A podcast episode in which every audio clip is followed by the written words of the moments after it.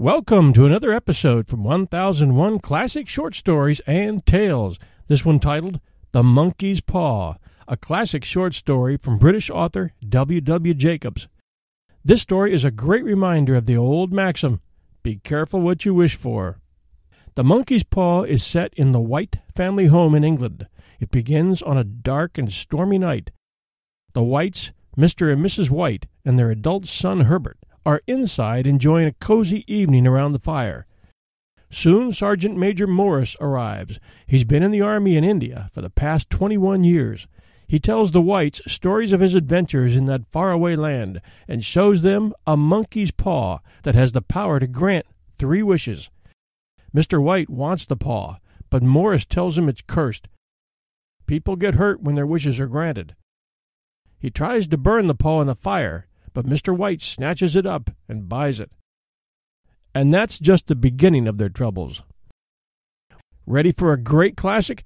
This is your host and storyteller, John Hagedorn, and this is our story.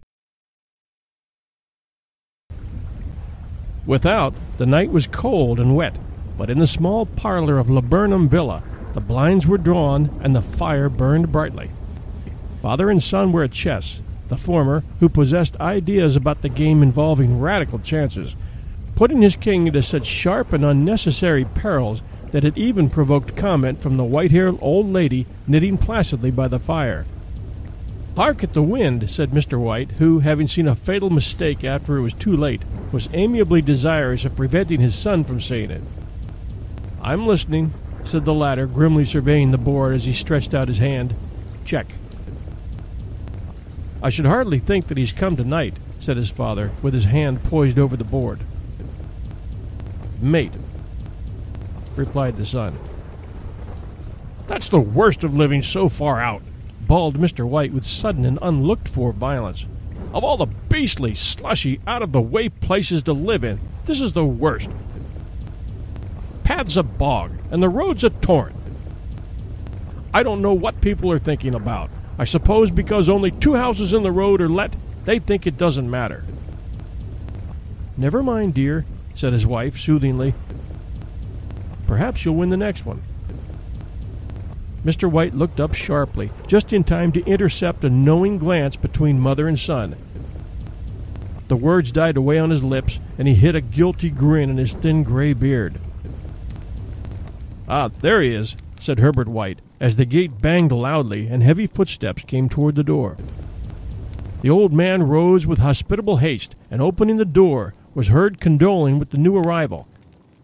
The new arrival also condoled with himself, so that Missus White said, "Tut, tut," and coughed gently as her husband entered the room, followed by a tall, burly man, beady of eye and robicund of visage. "Sergeant Major Morris," he said, introducing himself. The sergeant major took hands and, taking the proffered seat by the fire, watched contentedly as his host got out whiskey and tumblers and stood a small copper kettle on the fire. At the third glass his eyes got brighter, and he began to talk, the little family circle regarding with eager interest this visitor from distant parts as he squared his broad shoulders in the chair and spoke of wild scenes and doughty deeds, of wars and plagues and strange peoples. "Twenty-one years of it," said Mister White, nodding at his wife and son. "When he went away, he was a slip of a youth in the warehouse. Now look at him." "He don't look to have taken much harm," said Missus White politely. "I'd like to go to India myself," said the old man. "Just to look around a bit, you know." "Better where you are," said the sergeant major, shaking his head. He put down the empty glass and, sighing softly, shook it again. "I should like to see those old temples and fakirs and jugglers," said the old man. "What was it you started telling me about the other day about a monkey's paw, Morris?" "Nothing," said the soldier hastily. "Leastways, nothing worth hearing." "Monkey's paw?" said Missus White curiously. "Well, it's just a bit of what you might call magic, perhaps," said the sergeant major offhandedly. His three listeners leaned forward eagerly. The visitor absent-mindedly put his empty glass to his lips and then set it down again. His host filled it for him again. "To look at," said the sergeant major, fumbling in his pocket. "It's just an ordinary little paw, dried to a mummy." He took something out of his pocket and proffered it. Missus White drew back with a grimace, but her son, taking it, examined it curiously. "And what is there special about it?" inquired Mister White as he took it from his son and, having examined it, placed it upon the table. "It had a spell put on it by an old fakir, a very holy man. He wanted to show that fate ruled people's lives, and that those who interfered with it did so to their sorrow. He put a spell on it so that three separate men could each have three wishes from it." His manners were so impressive that his hearers were conscious that their light laughter had jarred somewhat. "Well, why don't you have three, sir?" said Herbert White cleverly. The soldier regarded him the way that middle age is wont to regard presumptuous youth. "I have," he said quietly, and his blotchy face whitened. "And did you really have the three wishes granted?" asked Missus White. "I did," said the sergeant major, and his glass tapped against his strong teeth. "And has anybody else wished?" persisted the old lady. "The first man had his three wishes, yes," was the reply. "I don't know what his first two were, but the third was for death. That's how I got the paw." His tones were so grave that a hush fell upon the group. "If you've had your three wishes, it's no good to you now then, Morris," said the old man at last. "What do you keep it for?" The soldier shook his head. "Fancy, I suppose," he said slowly. "I did have some idea of selling it, but I don't think I will. It has caused me enough mischief already. Besides, people won't buy. They think it's a fairy tale, some of them, and those who do think anything of it want to try it first and pay me afterward." "If you could have another three wishes," said the old man, eyeing him keenly, "would you have them?" "I don't know," said the other. "I don't know." He took the paw and, dangling it between his forefinger and thumb, suddenly threw it upon the fire. White, with a slight cry, stooped down and snatched it off. "Better to let it burn," said the soldier solemnly. "If you don't want it, Morris," said the other, "give it to me." "I won't," said his friend doggedly. "I threw it on the fire. If you keep it, don't blame me for what happens. Pitch it on the fire like a sensible man." The other shook his head and examined his possession closely. "How do you do it?" he inquired. "All right. Hold it up in your right hand and wish aloud," said the sergeant major. "But I warn you of the consequences." "Sounds like Arabian Nights," said Missus White as she rose and began to set the supper. "Don't you think you might wish for four pairs of hands for me?" Her husband drew the talisman from his pocket, and all three burst into laughter as the sergeant major, with a look of alarm on his face, caught him by the arm. "If you must wish," he said gruffly, "wish for something sensible." Mister White dropped it back in his pocket and, placing chairs, motioned his friend to the table. In the business of supper, the talisman was partly forgotten, and afterward the three sat listening in an enthralled fashion to a second installment of the soldier's adventures in India. If the tale about the monkey's paw is not more truthful than those he has been telling us, said Herbert as the door closed behind their guest, just in time to catch the last train, "we shan't make much out of it." "Did you give anything for it, father?" inquired Missus White, regarding her husband closely. "A trifle," said he, coloring slightly. "He didn't want it, but I made him take it, and he pressed me again to throw it away." "Likely," said Herbert with pretended horror. "Why, we're going to be rich and famous and happy." "Wish to be an emperor, father, to begin with, then you can't be henpecked." He darted around the table, pursued by the maligned Missus White, armed with an antimacassar. Mister White took the paw from his pocket and eyed it dubiously. "I don't know what to wish for, and that's a fact," he said slowly. "It seems to me I've got all I want." "If you only cleared the house, you'd be quite happy, wouldn't you?" said Herbert, with a hand on his shoulder. "Well, wish for two hundred pounds, then. That'll just do it." His father, smiling shamefacedly at his own credulity, held up the talisman, as his son, with a solemn face, somewhat marred by a wink at his mother, sat down and struck a few impressive chords. "I wish for two hundred pounds," said the old man distinctly. A fine crash from the piano greeted his words, interrupted by a shuddering cry from the old man. His wife and son ran toward him. "It moved!" he cried, with a glance of disgust at the object as it lay on the floor. "As I wished, it twisted in my hand like a snake." "Well, I don't see the money," said his son as he picked it up and placed it on the table, "and I bet I never shall." "It must have been your fancy, father," said his wife, regarding him anxiously. He shook his head. "Never mind, though. There's no harm done, but it gave me a shock all the same." They sat down by the fire again while the two men finished their pipes. Outside, the wind was higher than ever, and the old man started nervously at the sound of a door banging upstairs. A silence unusual and depressing settled on all three, which lasted until the old couple rose to retire for the rest of the night.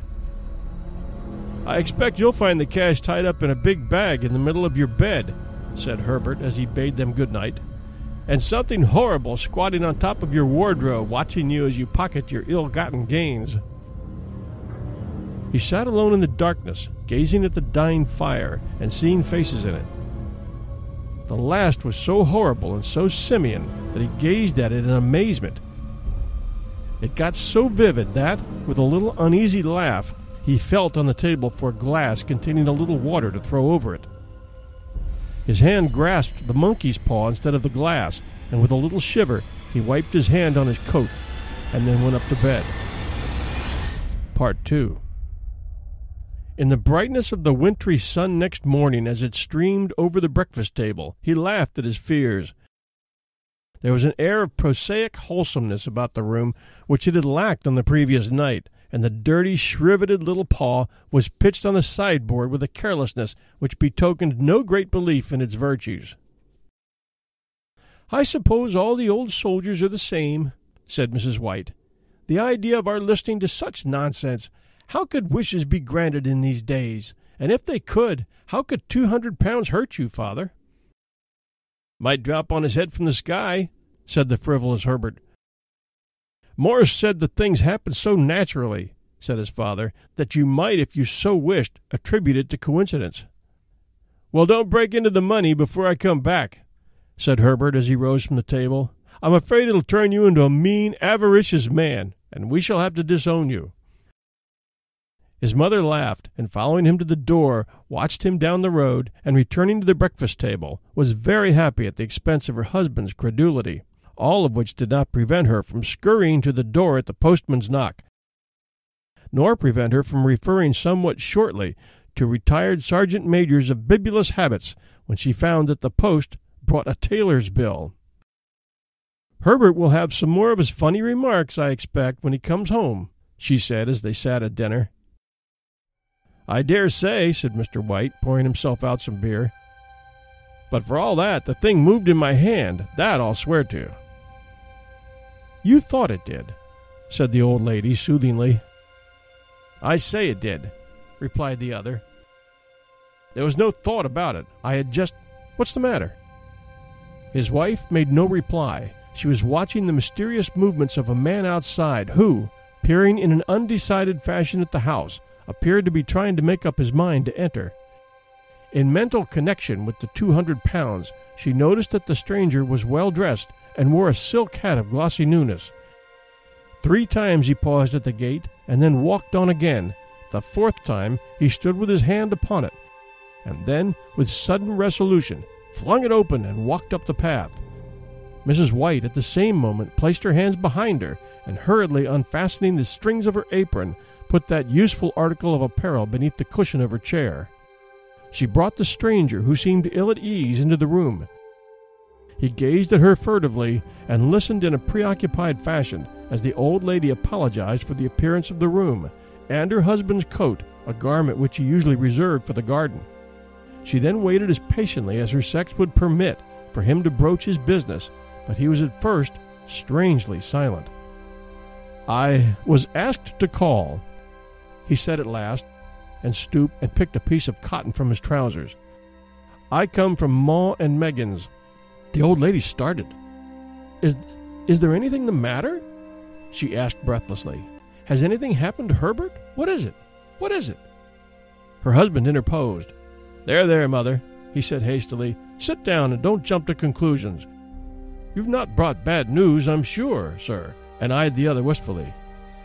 "I'm sorry," began the visitor. "Is he hurt?" demanded the mother wildly. The visitor bowed in assent. "Badly hurt," he said quietly, "but he is not in any pain." "Oh, thank God!" said the old woman, clasping her hands. "Thank God for that! Thank—" She broke off just as the sinister meaning of the assurance dawned on her, and she saw the awful confirmation of her fears in the other's averted face.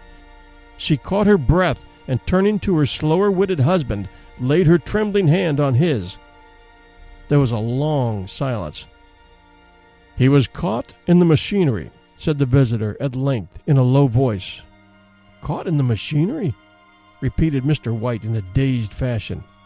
"Yes." Mister White sat staring out the window, and taking his wife's hand between his own, pressed it as he had been wont to do in their old courting days nearly forty years before. "He was the only one left to us," he said, turning gently to the visitor. "The firm wishes me to convey their sincere sympathy with you in your great loss," he said, without looking round. "I beg that you will understand I am only their servant and merely obeying orders." There was no reply. The old woman's face was white, her eyes staring, and her breath inaudible. On the husband's face was a look such as his friend the sergeant might have carried into his first action. "I was to say that Maw and Meggins disclaim all responsibility," continued the other. "They admit no liability at all, but in consideration of your son's services, they wish to present you with a certain sum as compensation." Mister White dropped his wife's hand and, rising to his feet, gazed with a look of horror at his visitor. His dry lips shaped the words, "How much?" Two hundred pounds. Unconscious of his wife's shriek, the old man smiled faintly, put out his hands like a sightless man, and dropped, a senseless heap, to the floor. Part three. In the huge new cemetery, some two miles distant, the old people buried their dead and came back to the house, steeped in shadows and silence. It was all over so quickly that at first they could hardly realize it, and remained in a state of expectation as though of something else to happen, something else which was to lighten this load, too heavy for old hearts to bear. But the days passed, and expectations gave way to resignation, the hopeless resignation of the old, sometimes miscalled apathy. Sometimes they hardly exchanged a word, for now they had nothing to talk about, and their days were long to weariness. It was about a week after that the old man, walking suddenly in the night, stretched out his hand and found himself alone. The room was in darkness, and the sound of subdued weeping came from the window. He raised himself in bed and listened. "Come back," he said tenderly. "You'll be cold." "It is colder for my son," said the old woman, and wept afresh. The sounds of her sobs died away on his ears. The bed was warm, and his eyes heavy with sleep. He dozed fitfully, and then slept until a sudden wild cry from his wife awoke him with a start. "The paw!" she cried wildly. "The monkey's paw!" He started up in alarm. "Where? Where is it? What's the matter?" She came stumbling across the room toward him. "I want it," she said quietly. "You've not destroyed it?" "It's in the parlor, on the bracket," he replied, marveling. "Why?" She cried and laughed together, and bending over, kissed his cheek. "I only just thought of it," she said hysterically. "Why didn't I think of it before? Why didn't you think of it?" "Think of what?" he questioned. "The two other wishes," she replied rapidly. "We only had one." "Was that not enough?" he demanded fiercely. "No," she cried triumphantly. "We have one more. Go down and get it quickly, and wish our boy alive again." The man sat in bed and flung the bedclothes from his quaking limbs. "Good God, you're mad!" he cried aghast. "Get it," she panted. "Get it quickly, and wish. Oh, my boy, my boy!" Her husband struck a match and lit the candle.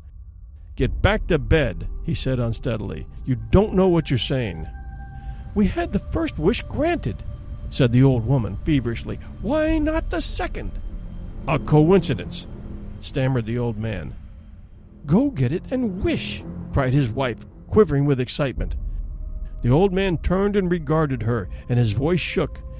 "He has been dead ten days, and besides, he, I would not tell you else, but I could only recognize him by his clothing. If he was too terrible for you to see then, how now?" "Bring him back!" cried the old woman, and dragged him towards the door. "Do you think I fear the child I have nursed?" He went down in the darkness and felt his way to the parlor and then to the mantelpiece.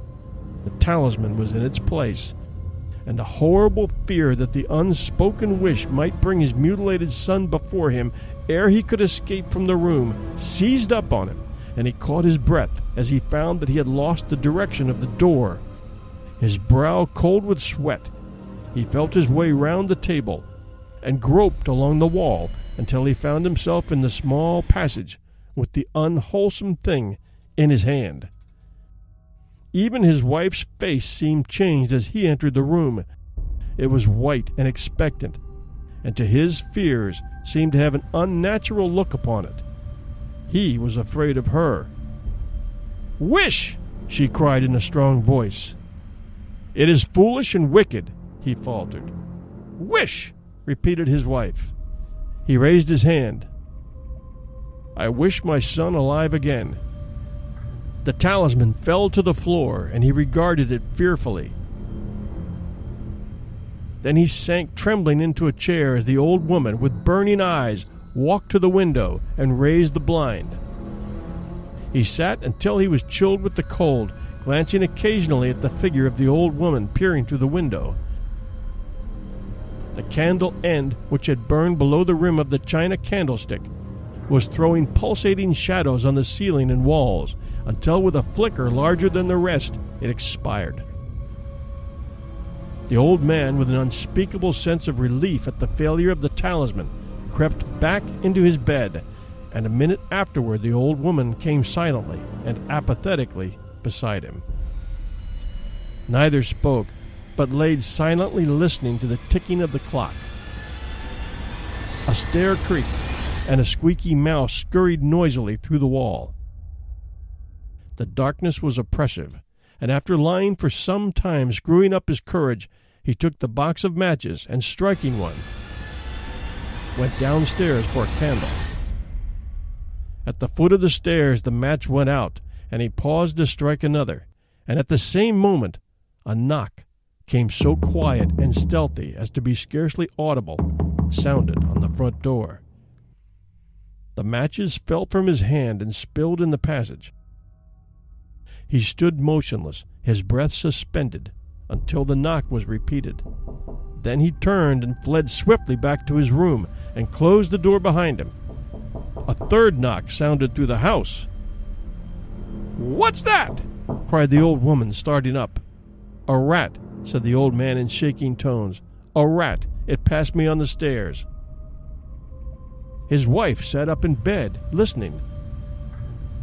A loud knock resounded again through the house. "It's Herbert!" She ran to the door, but her husband was before her, and catching her by the arm, held her tightly. "What are you going to do?" he whispered hoarsely. "It's my boy! It's Herbert!" she cried, struggling mechanically. "I forgot it was two miles away! What are you holding me for? Let go! I must open the door!" "For God's sake, don't let it in!" cried the old man, trembling. "You're afraid of your own son?" she cried, struggling. "Let me go! I'm coming! Herbert, I'm coming!" There was another knock, and another. The old woman, with a sudden wrench, broke free and ran from the room. Her husband followed to the landing and called after her appealingly as she hurried downstairs. He heard the chain rattle back and the bolt drawn slowly and stiffly from the socket. Then the old woman's voice, strained and panting. "The bolt!" she cried loudly. "Come down! I can't reach it!" But her husband was on his hands and knees, groping wildly on the floor in search of the paw.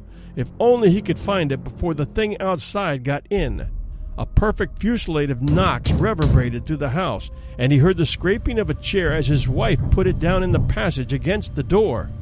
He heard the creaking of the bolt as it came slowly back, and at the same moment he found the monkey's paw and frantically breathed his third and last wish.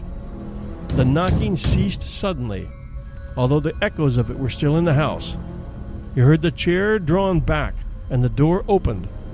A cold wind rushed up the staircase, and a long, loud wail of disappointment and misery from his wife gave him the courage to run down to her side, and then to the gate beyond. The street lamp flickering opposite shone on a quiet and deserted road. Thank you for joining us for this episode at one thousand one Classic Short Stories and Tales. Please take a moment to share our show with others. Thanks. Our show is heard worldwide at iTunes and all podcatcher sites, and past shows can be enjoyed at w w w dot one thousand one stories podcast dot com, where you'll find our sister podcast, one thousand one Heroes, Legends, Histories, and Mysteries. Search iTunes for one thousand one Classic Short Stories and subscribe. It's free. And you'll get a reminder every week when we launch a new episode. And give us a review at iTunes. This helps us grow. Both shows are family-friendly and offer audio stories that are fast-paced, compelling, and informative, and sometimes scary. Until next time, this is your host and storyteller, John Hagedorn, and this is our story.